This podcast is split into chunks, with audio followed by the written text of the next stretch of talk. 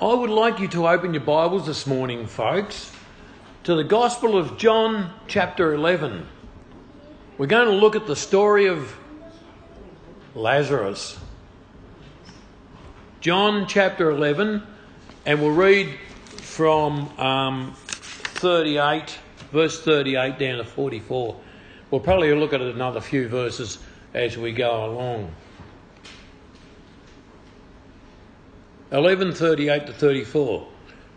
Jesus, once more deeply moved, came to the tomb.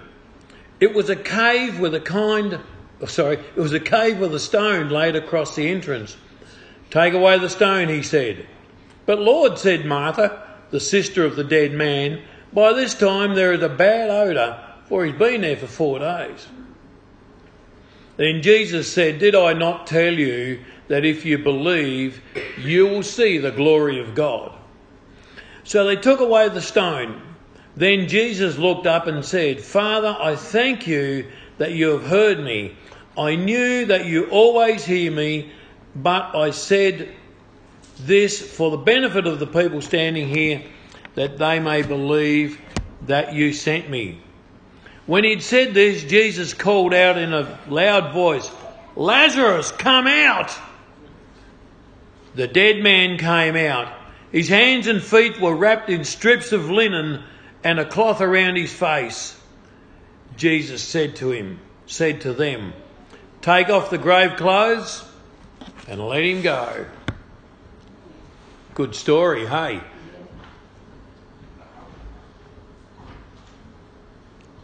The purpose of a man's sickness and death was that God may be glorified. Interesting. He didn't get sick because of asbestos or he didn't like have an injury. He was sick and died so that God may be glorified. I think that's very interesting. Sometimes I think as people and as Christians, we make assumptions of God. Sometimes we assume, or some people assume, that God puts curses on people. Some people assume that God punishes people.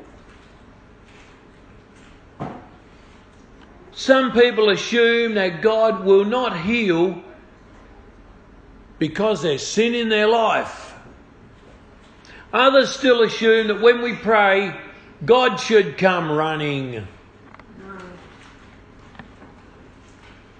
The sisters, do you know who the sisters are? Mary and Martha. Yep, they were sisters.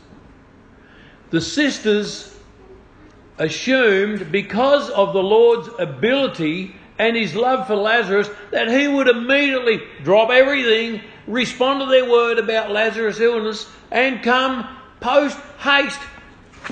Come on, girls, I'm on the way. It's okay.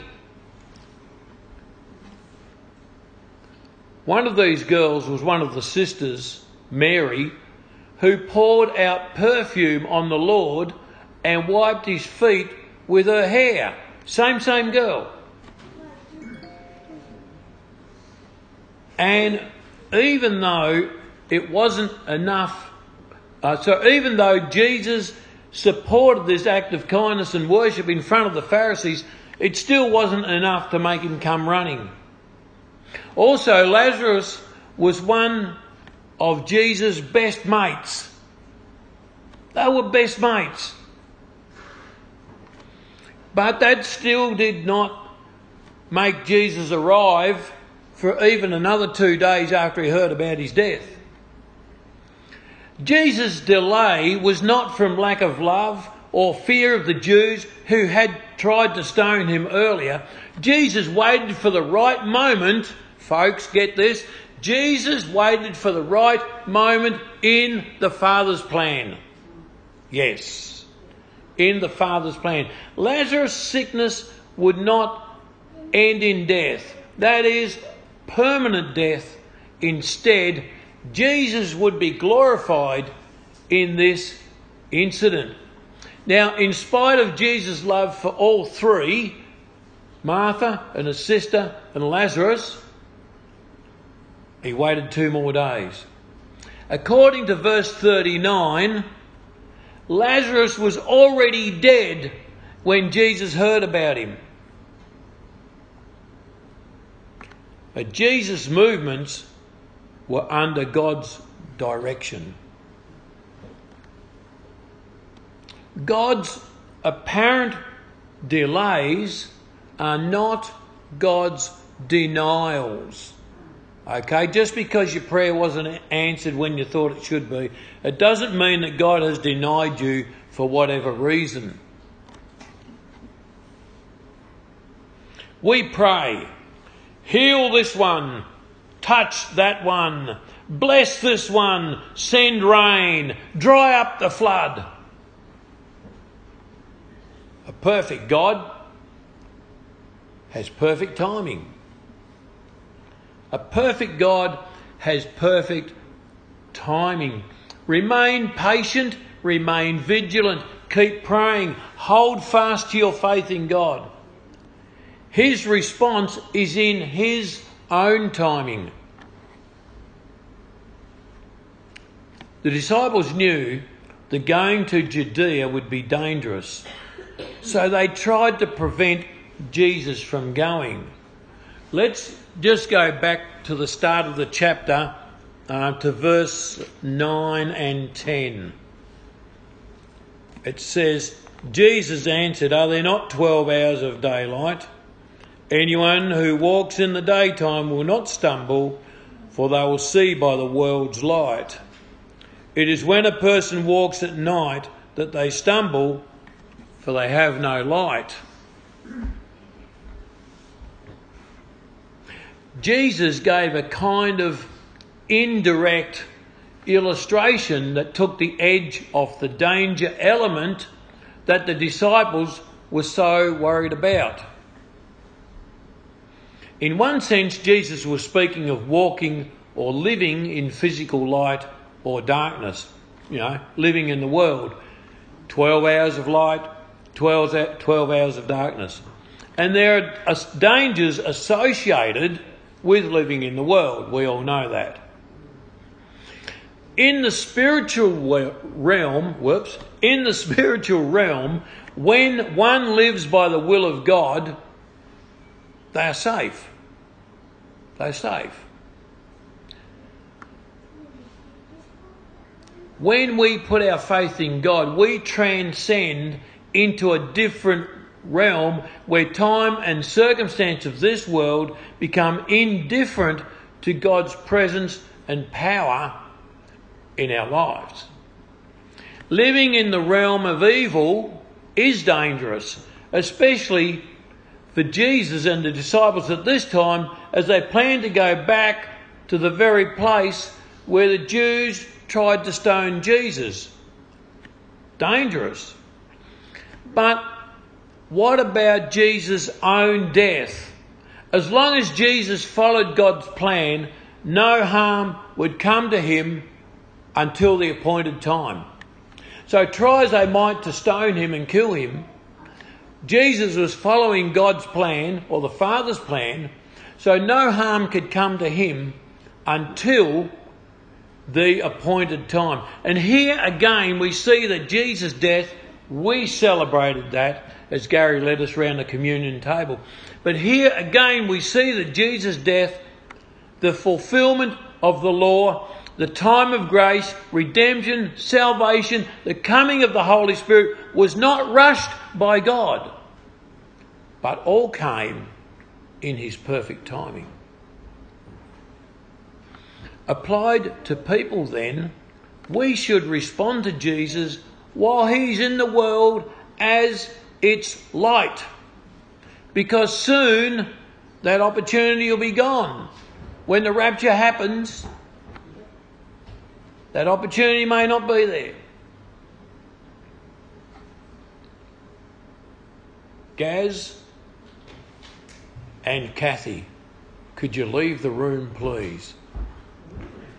Wait at the door and I'll call you when it's time to come back. So, when Lazarus dies, Jesus was around about a day's journey away. And because Palestine is warm and decomposition sets in quickly, a person is usually buried the same day that they die. The disciples really didn't get it. They thought Lazarus was asleep. They thought that he would get better with some sleep and some rest. But Jesus spoke it out plainly. Lazarus is dead, and I'm glad I'm not there. Whoa! Can you believe Jesus actually said that? Lazarus is dead, and I'm glad I'm not there.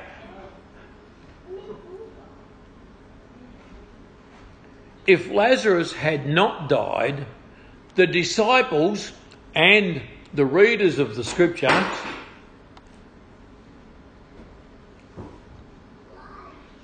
would not have this unique opportunity to have their faith quickened.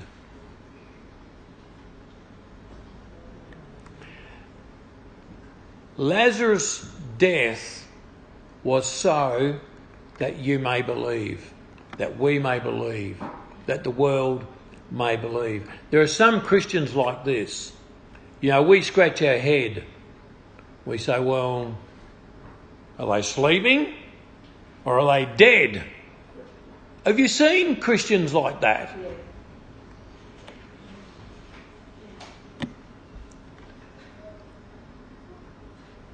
One thing is for sure you don't get better by resting. Just resting will not grow you as a Christian. Growing as a Christian takes commitment in Christ. Look at Thomas. Thomas was a doubter, wasn't he? He, pardon me. Thomas was a doubter, but now he's changed his mind. He's not doubting anymore. Thomas took the leadership and he showed his commitment to Christ, even to death. And Thomas's words were that we may die with him. Thomas was not doubting now. He thought that Jesus would be killed if he went back to Bethany. And he was still prepared to put his own life on the line.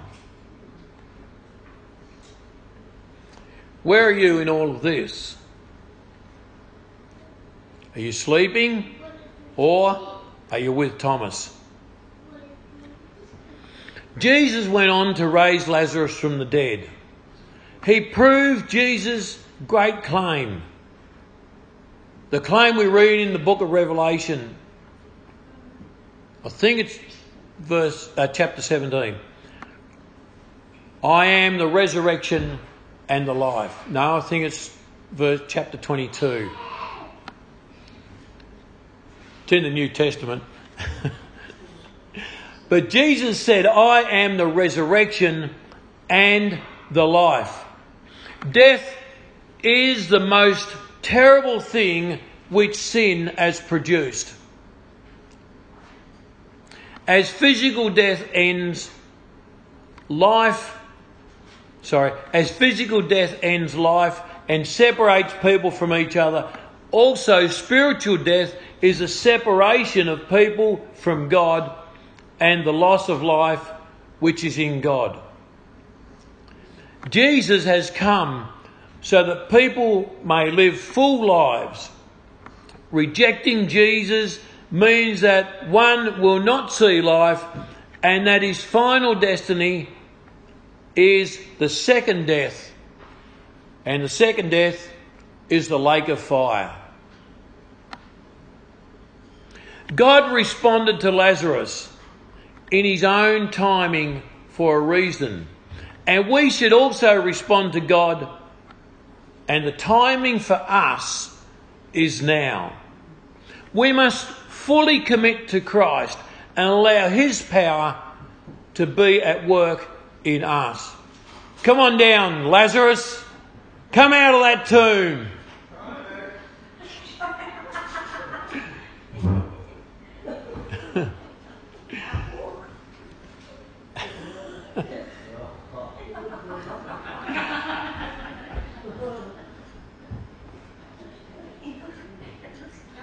Oh dear. This man's been dead for four days. no refrigeration. And yet now he's come out of the tomb and he's still wrapped in the grave clothes. Folks, the tomb, the tomb is like the world.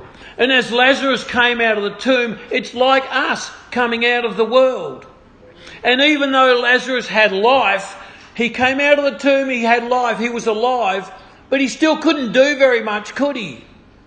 Even though he was alive, he couldn't do much because he had a restriction. He was bound with the grave clothes. Please stop right there. So even though Lazarus came out of the tomb and he was alive, Jesus resurrected him, he still couldn't do much because he was bound up in grave clothes.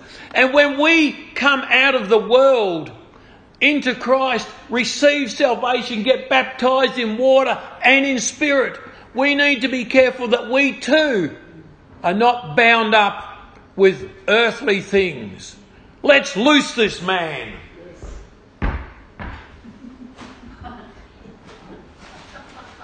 Be set free in Jesus' name. Hallelujah.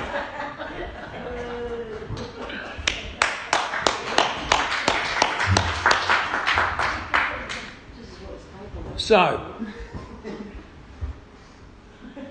I want to encourage you today to check out your own life and to see if you have the grave clothes of the world wrapped around you. Go to the Lord in your own private quiet time. Deal with the things that are oppressing your life. Deal with the things that are slowing down your Christianity and be set free in Jesus' name. Amen. Hang. Thanks for listening to a Wattle City Church podcast. If you download the Anchor podcast app and type Wattle City Church into the search engine, you can listen to more and great podcasts from Wattle City Church. Thanks.